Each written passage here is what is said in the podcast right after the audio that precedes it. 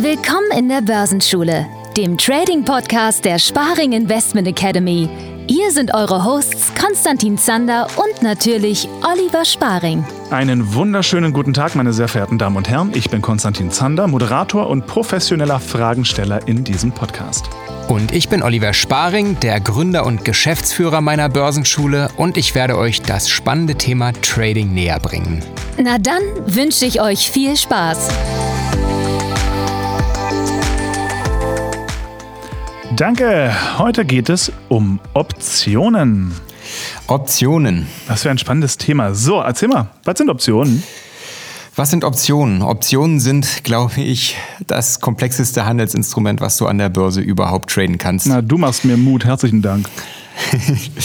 ähm, ich denke, dass trotzdem Optionen eine Geschichte sind, die sich gerade auch Trading-Anfänger anschauen sollten, denn Optionen bieten eine wunderbare Möglichkeit, äh, zum einen dieses ja, viel gepriesene regelmäßige Einkommen an der Börse zu generieren und das auf eine deutlich einfachere Art und Weise, als es jetzt zum Beispiel direktionaler Handel oder über, über Futures oder über, über Aktien ähm, gewährleisten kann. Moment. Direktionaler Handel. Du wirfst hier gerade schon mit Fremdworten um dich. Also ich äh, komme schon gar nicht mehr mit. Was ist direktionaler Handel? Direktionaler Handel bedeutet schlicht und ergreifend, wir kaufen ein bestimmtes Börseninstrument und möchten es dann gerne später wieder teurer verkaufen. Oder andersrum, wir verkaufen es, um es dann später zu einem hoffentlich, hoffentlich, hoffentlich günstigeren Preis zurückzukaufen. Und, das, und Optionen tun das nicht. Optionen tun das nicht zwangsweise. Also wir haben natürlich auch eine, eine bestimmte Meinung vom Markt, in die sich der Markt entwickeln sollte. Das heißt, wir spekulieren am Ende auch Long oder Short. Long bedeutet in diesem Fall, wir wir spekulieren auf steigende Preise und Short bedeutet, wir spekulieren auf fallende Preise. Ähm, nichtsdestotrotz geben dir Optionen noch ein paar mehr Möglichkeiten. Also ich sag mal, wenn du, wenn du jetzt einen Future direktional handelst, dann haben wir ja schon gesagt, dann, dann kaufst du den idealerweise günstig und verkaufst ihn teurer.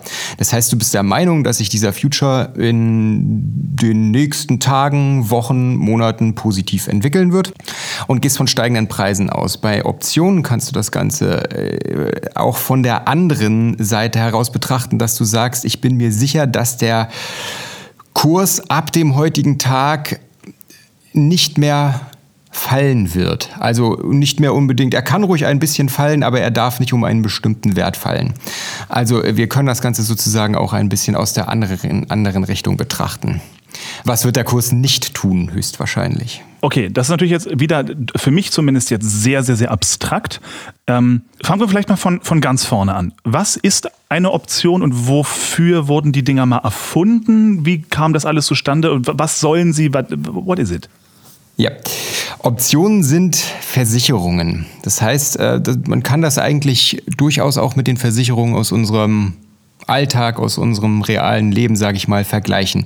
Du hast zum einen den Versicherungsgeber, also die Versicherungsgesellschaft, das ist der Verkäufer der Option. Und hast auf der anderen Seite den Versicherungsnehmer, das ist der Käufer der Option. Bedeutet im Umkehrschluss, äh, Optionen sind ursprünglich mal dazu, dazu gedacht gewesen und sind es eigentlich auch heute noch, dass sich Marktteilnehmer gegen Preisbewegungen absichern können. Das heißt, für, äh, für Optionen braucht es jetzt auch keinen Emittenten in Form einer Bank oder einem, einem Unternehmen, wie jetzt bei Aktien zum Beispiel, die die Dinger veröffentlichen müssen. Optionen kann jetzt erstmal effektiv jeder verkaufen, genauso wie Futures. Ganz wichtiger, ganz wichtiger Punkt, den du da ansprichst, ähm, denn äh, wenn wir das Wort Optionen so ein bisschen in den Raum schmeißen, dann denken immer viele gleich an Optionsscheine, weil sie die vielleicht ein bisschen erkennen. Die gibt's auch. Ähm, die gibt's auch unbedingt, aber das sind äh, die sind zwar von der Funktionsweise her ähnlich, aber das sind doch grundsätzlich andere Finanzinstrumente. Optionsscheine werden immer von einem Emittenten herausgegeben. Das ist in der Regel eine Bank oder ein Broker. Und äh, du handelst diesen Optionsschein auch nicht über die Börse. Das ist kein Börseninstrument, sondern du handelst den immer OTC, over the counter, direkt mit deiner Bank oder mit deinem Broker. Das heißt, du hast da kein reguliertes Handelsinstrument. Der Broker oder die Bank kann ganz für sich alleine bestimmen, wie dieser Optionsschein funktionieren soll und vor allem noch viel wichtiger, was der für einen Preis hat. Und das ist natürlich immer zu deinem Nachteil unterm Strich. Deswegen Optionen sind etwas anderes. Optionen sind Terminkontrakte, genau wie Futures. Die haben also auch ein Auslaufdatum? Die haben richtig, die haben auch ein Auslaufdatum und äh, die werden vor allem aber über die Börse gehandelt. Das heißt, die sind standardisiert, die sind reguliert und die sind immer fair und international, ja, einheitlich gepreist. Gut, du hast jetzt erwähnt, dass man, dass man Optionen effektiv kauft oder verkauft, um sich abzusichern, ja, also wie eine Versicherung. Richtig. Ähm, das heißt, wenn du mit Optionen Geld machen möchtest, dann, aber dann reicht es doch nicht, sich gegen etwas abzusichern, um damit, um mit diesem Produkt dann Geld zu machen. Nicht unbedingt. Also wir haben mit Optionen ganz, ganz viele verschiedene Möglichkeiten. Wir können ähm, uns zum einen absichern, das ist also nach wie vor ein, ein Grundgedanke hinter der Option. Wir können aber auch auf bestimmte Preisbewegungen spekulieren.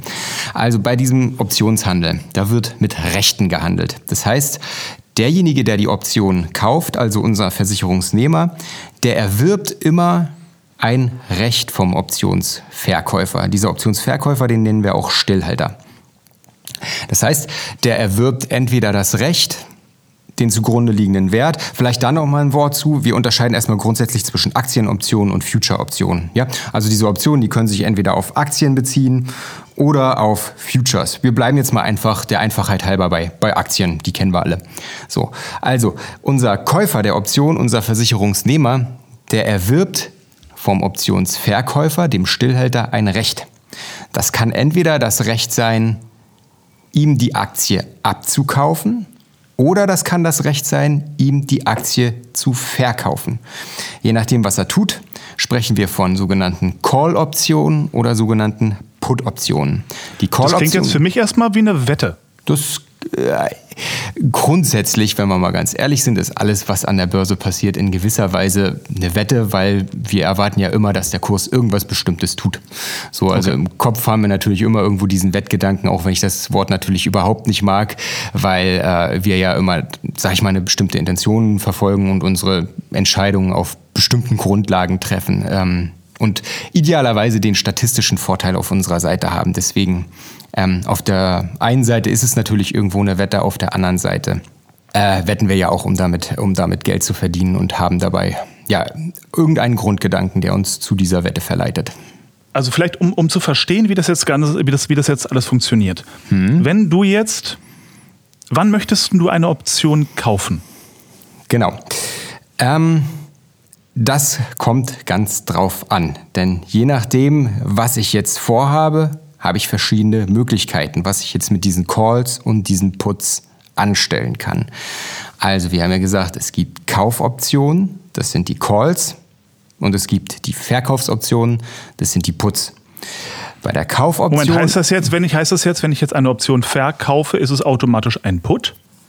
Nein, du kannst sowohl Calls kaufen als auch verkaufen und du kannst Puts kaufen und verkaufen. Du hast also grundsätzlich erstmal schon vier verschiedene Möglichkeiten und mit jeder dieser vier Möglichkeiten hast du eine ganz andere Intention, was du damit erreichen willst. Nur weil du jetzt einen Call handelst, heißt das nicht automatisch, dass du Long eingestellt bist und andersrum, nur weil du einen Put handelst, heißt das nicht automatisch, dass du Short eingestellt bist.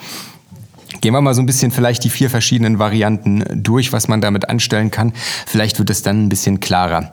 Also, wenn wir jetzt einen Call kaufen, dann erwerben wir von dem Stillhalter das Recht, ihm seine Aktien abzukaufen. Das heißt, als Call-Käufer möchten wir Aktien kaufen. Ja, das heißt, wir erwarten steigende Preise. Wenn wir etwas kaufen wollen, dann erwarten wir erstmal grundsätzlich steigende Preise. Andersrum, wenn wir jetzt Verkäufer dieses Calls sind, also Versicherungsgeber, dann spekulieren wir auf fallende Preise. Denn wir möchten nicht, dass unser Kurs bzw. dass der Kurs unserer Aktie über den Versicherungswert steigt, den wir mit dem Call-Käufer sozusagen traden. Dieser Versicherungspreis, also der ganze Preis, auf den sich die Option bezieht, den nennen wir Strike-Preis. Das ist sozusagen der Preis, auf den sich die Option bezieht. Vielleicht mal ein Beispiel. Wir haben jetzt gerade eine Aktie, die steht bei 100 Dollar. Das ist unsere Weizen Incorporated. Yes, yes. Das ist, ist unsere Weizen Incorporated und die Aktie der Weizen Incorporated, die steht gerade mal bei 100 Dollar. So. Wunderbar. Jetzt äh, heißt das nicht, dass wir die Optionen, die wir da handeln, äh, zwangsläufig auch äh, bei 100 Dollar handeln müssen, sondern dieser Strikepreis, um den es geht, der kann jeder beliebige sein. Das heißt, der Käufer, wir, wir sprechen da von der sogenannten Moneyness. Schwieriges Wort. Das heißt, unsere Option, die kann aus dem Geld sein, die kann am Geld sein oder die kann im Geld sein.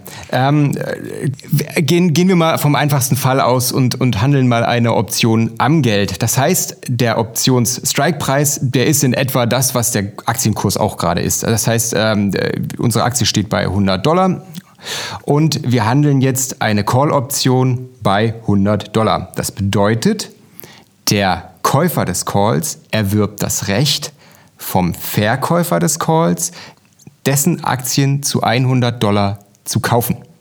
Am Ende der Laufzeit der Option.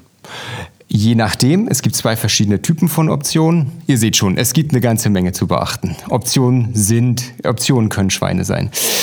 Ähm, es gibt zwei Varianten von Optionen. Das ist einmal die amerikanische Option.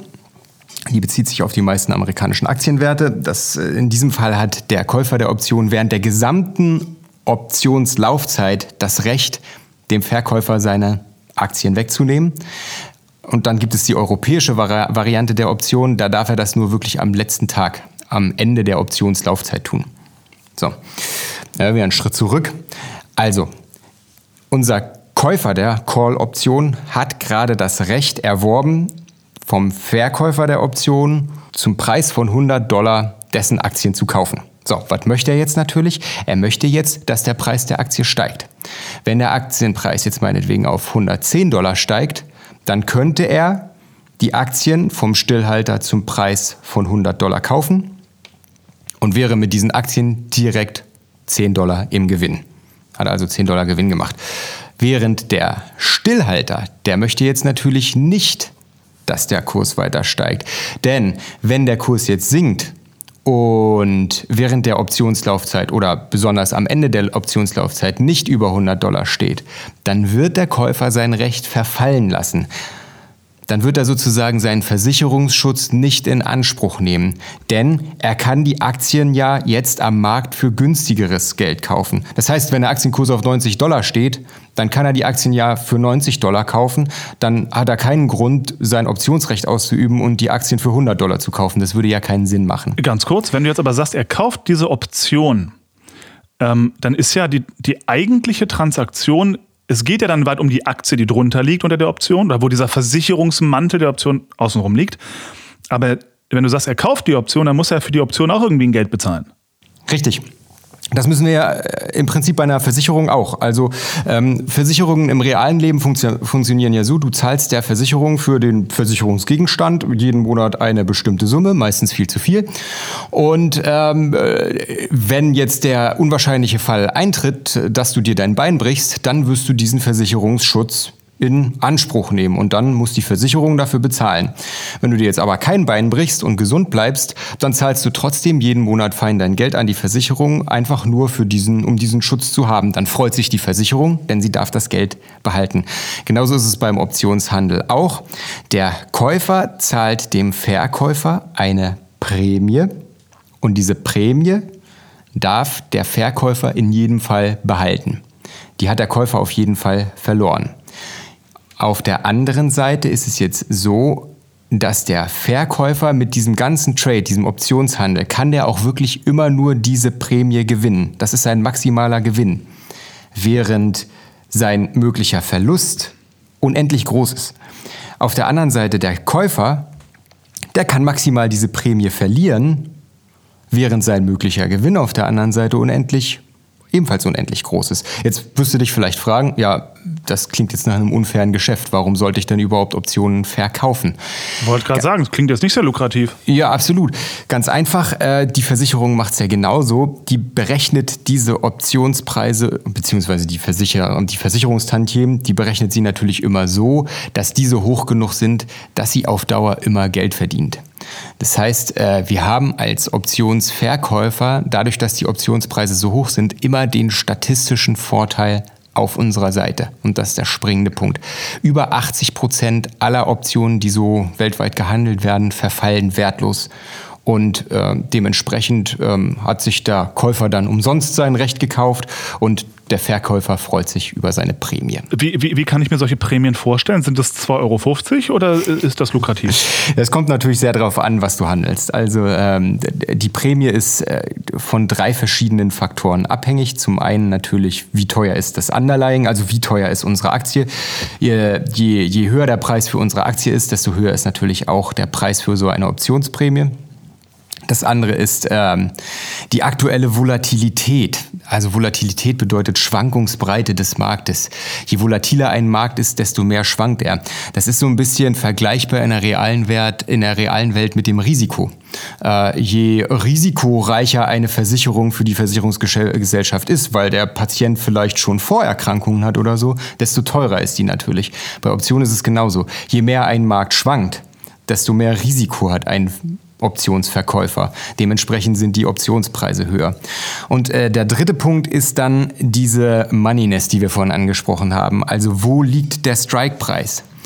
Wenn ich jetzt einen Strikepreis am Geld handle, so wie wir es gerade beschrieben haben, dann ist der relativ, sag ich mal, neutral. Nennen wir es mal neutral teuer. Dann gibt es aber auch noch Strikepreise im Geld und am Geld. Das sollten wir vielleicht auch mal kurz äh, anreißen, denn das, das ist ja letztendlich ein, ein, wichtiger Punkt auf jeden Fall. Also wir haben jetzt gesagt, wir haben ähm, unsere beiden äh, Trader, die wir gerade besprochen haben, die haben ja jetzt gerade eine Option am Geld gehandelt, denn unser Options-Strike-Preis bei 100 Dollar hatte den gleichen Wert wie unser Options, äh, Entschuldigung, wie unser Aktienkurs von 100 Dollar. Jetzt können Sie natürlich auch Optionspreise handeln, die über oder unter dem aktuellen Aktienwert liegen. Während Olli überlegt, habe ich eine kleine Eselsbrücke für alle, die sich nicht ganz merken können, was bei einem Call- bzw. Put-Handel passiert. Das ist eine Eselsbrücke von meiner Mutter und die lasse ich jetzt hier mal kurz mit einfließen. Äh, und zwar mache ich das immer am Wort Call abhängig. Das Wort Call hat zweimal ein L, also zweimal den gleichen Buchstaben. Das heißt, beim Call findet auch in der Theorie zweimal der gleiche Handel statt. Der Verkäufer der Option verkauft dann auch im Nachhinein die Aktie. Beim Put ist genau das Gegenteil. So kann ich mir das immer merken. Das war nur ein kurzer Einschub mit Grüßen von meiner Mutter. Handelt deine Mutter Optionen? Nicht mal im Ansatz. Das, das äh, hätte ich jetzt sehr interessant gefunden, auf jeden Fall. Nicht mal im Ansatz, aber meine Mutter hat mir mit solchen, mit solchen äh, Eselsbrücken immer damals im, im Lateinunterricht geholfen, die Vokabeln zu lernen. Das ist sehr clever von deiner Mama. So, so, deswegen, jetzt wird es nie, nie wieder jemand vergessen. Beim Call findet der gleiche Handel zweimal statt, also bei dem Wort, wo auch zweimal der gleiche Buchstabe hintereinander kommt. Hm. Also, bei der Call-Option ist es folgendermaßen. Äh, wenn der, wenn der Strike-Preis höher als der aktuelle Aktienkurs ist, dann befindet sich die Option aus dem Geld. Angenommen, die sagen jetzt, die beiden Händler sagen jetzt, äh, sie, sich, sie einigen sich jetzt auf einen Strike-Preis bei 105 Dollar. Dann muss der Kurs ja erstmal um 5 Dollar steigen, sage ich mal, damit äh, der, der damit der Käufer sozusagen break-even ist. Also der Käufer erwirbt jetzt vom Verkäufer das Recht für 105 Dollar zu kaufen, obwohl er eigentlich am Aktienkurs aktuell günstiger kaufen könnte. Das heißt, die Aktie muss erstmal über 105 Dollar steigen, damit er da überhaupt eine Chance auf einen Gewinn hat. Das bedeutet, Dafür ist aber höchstwahrscheinlich die Prämie auch gleich null, oder? Richtig, je weiter der, äh, der Strikepreis aus dem Geld ist, desto geringer wird natürlich die Prämie, die er zu zahlen hat. Denn auf der anderen Seite wird ja auch seine Chance auf einen Gewinn immer geringer. Auf der ja. anderen Seite, wenn äh, der Strikepreis niedriger ist als der aktuelle Aktienkurs, dann sprechen wir von Optionen im Geld. So, auch wieder ganz spannendes Thema. Angenommen, die einigen sich jetzt auf einen Strike-Preis bei 95 Dollar. Dann würde der Optionskäufer ja das Recht haben, eine, Op eine Aktie zu kaufen, die gerade günstiger ist als am Markt. Das heißt, er könnte jetzt vom Stillhalter für 95 Dollar kaufen, Aktueller Aktienpreis ist allerdings gerade bei 100 Dollar. Klingt doch super. Hat er ganz schnell 5 Dollar Gewinn gemacht. Aber so einfach ist es natürlich nicht, denn du kannst es dir schon denken je weiter die Option im Geld ist, desto teurer wird auch die Prämie. Das heißt, wenn er jetzt sozusagen äh, direkt mit 5 Dollar im Gewinn wäre, dann hätte er dafür wahrscheinlich boah, ja, 9 oder 10 Dollar Prämie gezahlt, sodass diese Prämie natürlich auch erstmal durch die Aktienkursbewegung ausgeglichen werden müsste, damit er da Break-Even oder im Gewinn sein wird. Sprich, eine, ein, das, wenn das Underlying schon durch die Option im Gewinn wäre, nennt man es, die Option ist im Geld. Richtig. Äh, die Option hat dann einen sogenannten inneren Wert. Die Option kann zwei verschiedene Werte haben. Einmal den inneren Wert, das ist dieser Wert, den wir gerade besprochen haben, in dem Fall sozusagen die mhm. Differenz von, von 5 Dollar, äh, von 95 Dollar hin zu 100 Dollar. Und äh, der Rest der Optionsprämie, die er zu zahlen hat, ist dann der sogenannte Zeitwert. Das ist dann quasi seine Chance, die er, die er hat. Ähm, Zeitwert verringert sich je näher das Ablaufdatum der Option ranrückt. Ist ja auch logisch, denn je kürzer so eine Laufzeit der Option ist, desto weniger Chance hat der Käufer ja auch damit einen äh, Gewinn zu erzielen, wenn er nicht schon im Gewinn sein sollte. Ganz kurz, dieser Zeitwert, das ist tatsächlich eine mathematische Größe, die mit der Option was zu tun hat? Richtig, richtig. Überhaupt äh, hinter Optionspreisen, da stehen sehr, sehr komplizierte mathematische Formeln. Ähm, die, die bekannteste davon ist äh, die äh, sogenannte Black-Scholes-Formel. Ich muss ganz ehrlich sein, ich könnte die jetzt auch nicht beschreiben. Äh, Tja, der, Anfänger. Ja, in der Praxis äh, tut das aber auch überhaupt nichts zur Sache, wie sich so ein Optionspreis jetzt genau berechnet. Wir müssen einfach nur die Faktoren kennen, die Einfluss auf den Optionspreis haben, damit wir damit handeln können. Was würdest du für einen Optionspreis so nennen als ähm, unter dem Preis würde ich keine Option handeln? Ähm, auch das kommt sehr drauf an. Also ich benutze Optionen zum einen für meine langfristigen Investitionen. Also ich handle Optionen zum einen mit Einzelaktien, aber mit Vorliebe auch auf ETFs. Das ist eine Sache, die viele gar nicht wissen, dass man Optionen tatsächlich nicht nur auf Aktien, sondern auch ganz einfach auf ETFs handeln kann. Mhm. Und das, da, das heißt aber ganz kurz, also nur, nur mal für mich, wenn du ja, das heißt, du kaufst deine ETFs über Optionen, was wiederum bedeutet, dann musst du sie ja auch am Ende, dann gehörst du zu den 20 Prozent, die die Option am Ende auch ausüben. Äh, jein, also ich kaufe meine ETFs und das würde ich jedem auch ans Herz legen, der irgendwie mit Aktieninvestitionen oder ETF-Investitionen äh, sich beschäftigt. Ähm, ich klicke nicht einfach nur, wenn ich eine neue Position eröffne, auf Kaufen, sondern ich mache das so äh, immer über, über Optionsgeschäfte, über sogenannte Cash-Secured Puts. Bedeutet, stell dir mal vor, du hast jetzt, wir haben jetzt unsere, ich möchte jetzt gerne Weizen Incorporated kaufen. So, mhm. der Preis von 100 Dollar, da sage ich aber so aus irgendeinem Grund, nein, das ist mir zu teuer. So viel möchte ich gerne nicht für diese Aktie bezahlen. Bei 90 Dollar wäre ich aber bereit, weil ich das jetzt meinetwegen als Fernwert der Aktie errechnet habe. Gehen wir mal davon aus. So, jetzt habe ich natürlich äh, zwei Möglichkeiten. Entweder ich lege jetzt eine Limit Order in den Markt, ganz klassisch. Damit würde ich meinem Broker sagen, sobald der Aktienkurs 90 Dollar erreicht, buchst du mir bitte diese Aktie automatisch ein. Hat natürlich äh, zwei Probleme. Entweder es kann passieren, dass ich darauf sehr, sehr lange warte, dass das irgendwann mal passiert. Oder im schlimmsten Fall erreicht die Aktie auch nie 90 Dollar. Dann habe ich Pech gehabt, dann habe ich gar keine Aktie. Jetzt kann ich aber auch sagen, ich gehe da mit einem Cash-Secured Put ran. Das bedeutet, ich verkaufe jetzt eine Put-Option. Eben waren wir bei Calls, jetzt sind wir bei den Puts. Äh, mit dieser Put-Option verkaufe ich jemand anderem das Recht, mir seine Aktien zu verkaufen. Das heißt, der Käufer der Option hat hier das Recht, mir seine Aktien zu verkaufen. Und als Strike-Preis wähle ich jetzt hier meine 90 Dollar. So, jetzt bekomme ich dafür als Verkäufer dieser Put-Option ja eine Prämie. Was jetzt passieren kann, ist, entweder die Aktie bleibt jetzt innerhalb der Laufzeit dieser Option über 90 Dollar, dann habe ich Pech gehabt, dann kriege ich die Aktie nicht eingebucht und ähm, kann aber auf der anderen Seite meine Optionsprämie behalten die steht mir ja in jedem Fall zu. Das ist ja sozusagen meine Versicherungsprämie. Das andere, was passieren kann, ist, die Aktie fällt unter 90 Dollar. Dann wird der Käufer der Put-Option sein Recht ausüben und mir seine Aktien für 90 Dollar verkaufen. Dann bin ich zwar mit der Optionsposition höchstwahrscheinlich ein bisschen im Minus, weil die Aktie ist ja unter diesem Preis gefallen. Aber wir dürfen nicht vergessen, ich hätte sie sowieso bei 90 Dollar mit meiner Limit Order gekauft. Da war ja sowieso mein fairer Wert, den ich errechnet habe. Da wäre ich sowieso tätig geworden. So bin ich sogar noch fürs Warten bezahlt worden und darf meine Prämie natürlich auch in jedem Fall behalten. Das ist ein sehr kluges äh, Konstrukt, was du dir da gebastelt hast. Äh, das äh, habe ich mir ganz alleine ausgedacht. Nein, nein. Das, das ist auch der Einzige auf der Welt, der das so macht wahrscheinlich. Richtig, richtig. Nein, äh, das ist natürlich eine äh, sehr weit verbreitete Her Herangehensweise. Ich sag mal, jeder Profi-Investor, der ein bisschen was mit dem Aktienhandel zu tun hat und sich da etwas auskennt, der wählt genau diese Herangehensweise. Den meisten von euch wird sicherlich der Name Warren Buffett was sagen großer Star-Investor, ähm, der äh, macht das genauso.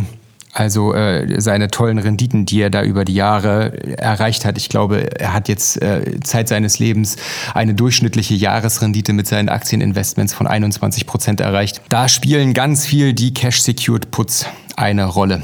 Sehr, sehr, sehr interessant. Gut möchtest du jetzt effektiv, wenn du jetzt sagst, du möchtest vom Börsenhandel so ein bisschen leben können und so weiter, würdest du eher sagen, fangt an, möglichst klug Optionen zu kaufen oder zu verkaufen oder beides? Grundsätzlich, wenn ihr jetzt euer Depot hedgen wollt, da geht es nochmal in eine andere Richtung. Wir haben ja nämlich ursprünglich mal gesagt, Optionen sind Versicherungsgeschäfte. Dann funktioniert das hervorragend über Optionskäufe dann sichern wir uns über Optionskäufe ab. Für alles, was aber, sage ich mal, so unser spekulatives Alltagsgeschäft ist, mit dem wir unser regelmäßiges Einkommen an der Börse verdienen, sind wir immer Stillhalter. Auch ein ganz wichtiger Punkt, was die Option vom Optionsschein unterscheidet. Denn beim Optionsschein, da behält sich die Bank vor, Optionsverkäufer zu sein. Das tut sie aus einem ganz bestimmten Grund. Die Jungs sind ja nicht doof. Die wissen ganz genau, als Versicherer verdienen wir auf lange Sicht mehr Geld. Bei der Option ist es, äh, wie gesagt, der große Vorteil, dass du auch als Privathändler sowohl Käufer als auch Verkäufer der Option sein kannst. Du kannst also im Prinzip hier deine eigene kleine Versicherungsgesellschaft sein. Und durch das Verkaufen von Optionen hast du immer den statistischen Vorteil auf deiner Seite. Wie gesagt, das klingt jetzt natürlich alles ganz, ganz hervorragend. Optionen sind aber leider nicht ganz unkomplex und es können schon mal, es kann schon mal das eine oder andere Jahr ins Land gehen, bevor man Optionen wirklich zu 100 Prozent verstanden hat, was man da tut. Nichtsdestotrotz kann ich wirklich nur jedem ans Herz legen, beschäftigt euch möglichst früh damit, denn es gibt eigentlich keine einfachere Herangehensweise, abgesehen von der Komplexität. Aber wenn man den Bogen so ein bisschen raus hat, dann gibt es keine einfachere Herangehensweise, um wirklich eine Art regelmäßiges Einkommen über die Börse zu generieren. Und das bei sehr, sehr hohen Trefferquoten. Denn denkt dran, wir haben den statistischen Vorteil als Stillhalter immer auf unserer Seite. Ganz kurze Frage. Ich meine, ein Kurs kann drei Richtungen einnehmen. Der kann fallen, der kann steigen und der kann seitwärts gehen. Mhm. Ähm, wenn ich jetzt eine Option verkaufe, dann mhm. will ich ja eigentlich nur ausschließen, dass er in eine dieser drei Richtungen geht. Richtig, genau. Deswegen verkaufen wir zum Beispiel auch immer Optionen aus dem Geld. Da haben wir eine sehr, sehr geringe Wahrscheinlichkeit, dass der Käufer am Ende sein Recht ausüben wird. Und auf der anderen Seite haben wir den großen Vorteil, dass wir uns tatsächlich mit unserer Markteinschätzung irren können. Der Kurs darf der, der Kurs, wenn wir davon ausgehen, der Kurs wird wahrscheinlich steigen, dann muss er in dem Fall gar nicht steigen. Es reicht uns vollkommen aus, wenn er einfach nur seitwärts verläuft. Oder wenn er sogar ein kleines Stückchen gegen uns läuft. Selbst das wäre kein Problem und wir könnten sogar äh, mit unserem Trade einen kompletten Gewinner einfahren, wenn der Kurs gar nicht unbedingt in unsere Richtung gelaufen ist. Und auch das ist natürlich ein großer Vorteil. Sehr, sehr cool. Olli, mein Lieber, lass uns mal zu Fragen kommen, die uns aus unserer wunderbaren Community gestellt wurden. Wir haben in Unbedingt. unserer äh, Discord-Community Fragen gestellt und zwei wunderbare, wie ich finde, sehr gute Fragen haben uns erreicht, äh, die ich jetzt freundlicherweise einspielen werde. Die erste ist von der Marion. Hallo, äh, zum Thema Optionen habe ich eine Frage. Und zwar gibt es eine Strategie, ähm, wie man schnell ähm, Aktien finden kann, also Basiswerte, die eine hohe äh, Optionsprämie geben die sehr renditeträchtig sind. Das würde mich interessieren. Danke. Tschüss.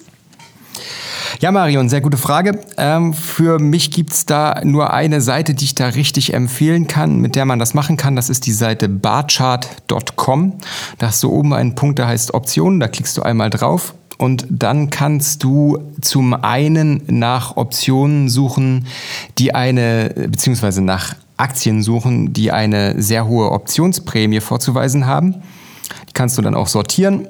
Wenn du es ein bisschen fortgeschrittener haben willst, dann müsstest du dafür Barchart abonnieren. Ich meine aber, es gibt eine 30-Tage-Trial-Version. Das kannst du dann gerne machen. Und auf der anderen Seite kannst du aber auch, was gerade bei ETFs spannend ist, kannst du damit Optionen finden, die sehr liquide sind. Das heißt, bei, bei ETFs, da ist leider noch der Fall, dass wir keine allzu große Auswahl an ETFs haben, die wirklich ähm, zum einen Optionen bieten, zum anderen aber auch Optionen bieten, die einfach liquide gehandelt werden. Weil wenn wir irgendein, egal, beliebiges Börseninstrument handeln, dann möchten wir natürlich auch immer äh, sicherstellen, dass da genügend Teilnehmer am Markt sind, mit denen wir auch Handel treiben können. So, also barchart.com, da findest du genau das, was du brauchst. Vielen Dank und eine Frage noch von Marc. Hallo, ich habe eine Frage. Und zwar, wenn ich denn dann mit Futures deutlich mehr Rendite einfahren kann, warum sollte ich denn dann überhaupt noch Optionen traden? Hm. Also grundsätzlich ist es ja so, dass wir jetzt nicht pauschal sagen können, mit dem einen oder anderen Börseninstrument können wir jetzt mehr oder weniger Rendite einfahren. Wir haben halt den direktionalen Handel und dieser direktionale Handel, der funktioniert auf Dauer nur, wenn wir vernünftiges Money- und Risikomanagement betreiben. Wenn wir das nicht drauf haben, dann werden wir höchstwahrscheinlich früher oder später unser Trading-Konto ruinieren. Und das gilt natürlich auch für Futures. Ja, Futures sind Hebelprodukte und äh, mit Futures kannst du theoretisch mit etwas Glück sehr keine kleine Konten sehr schnell sehr, sehr groß handeln.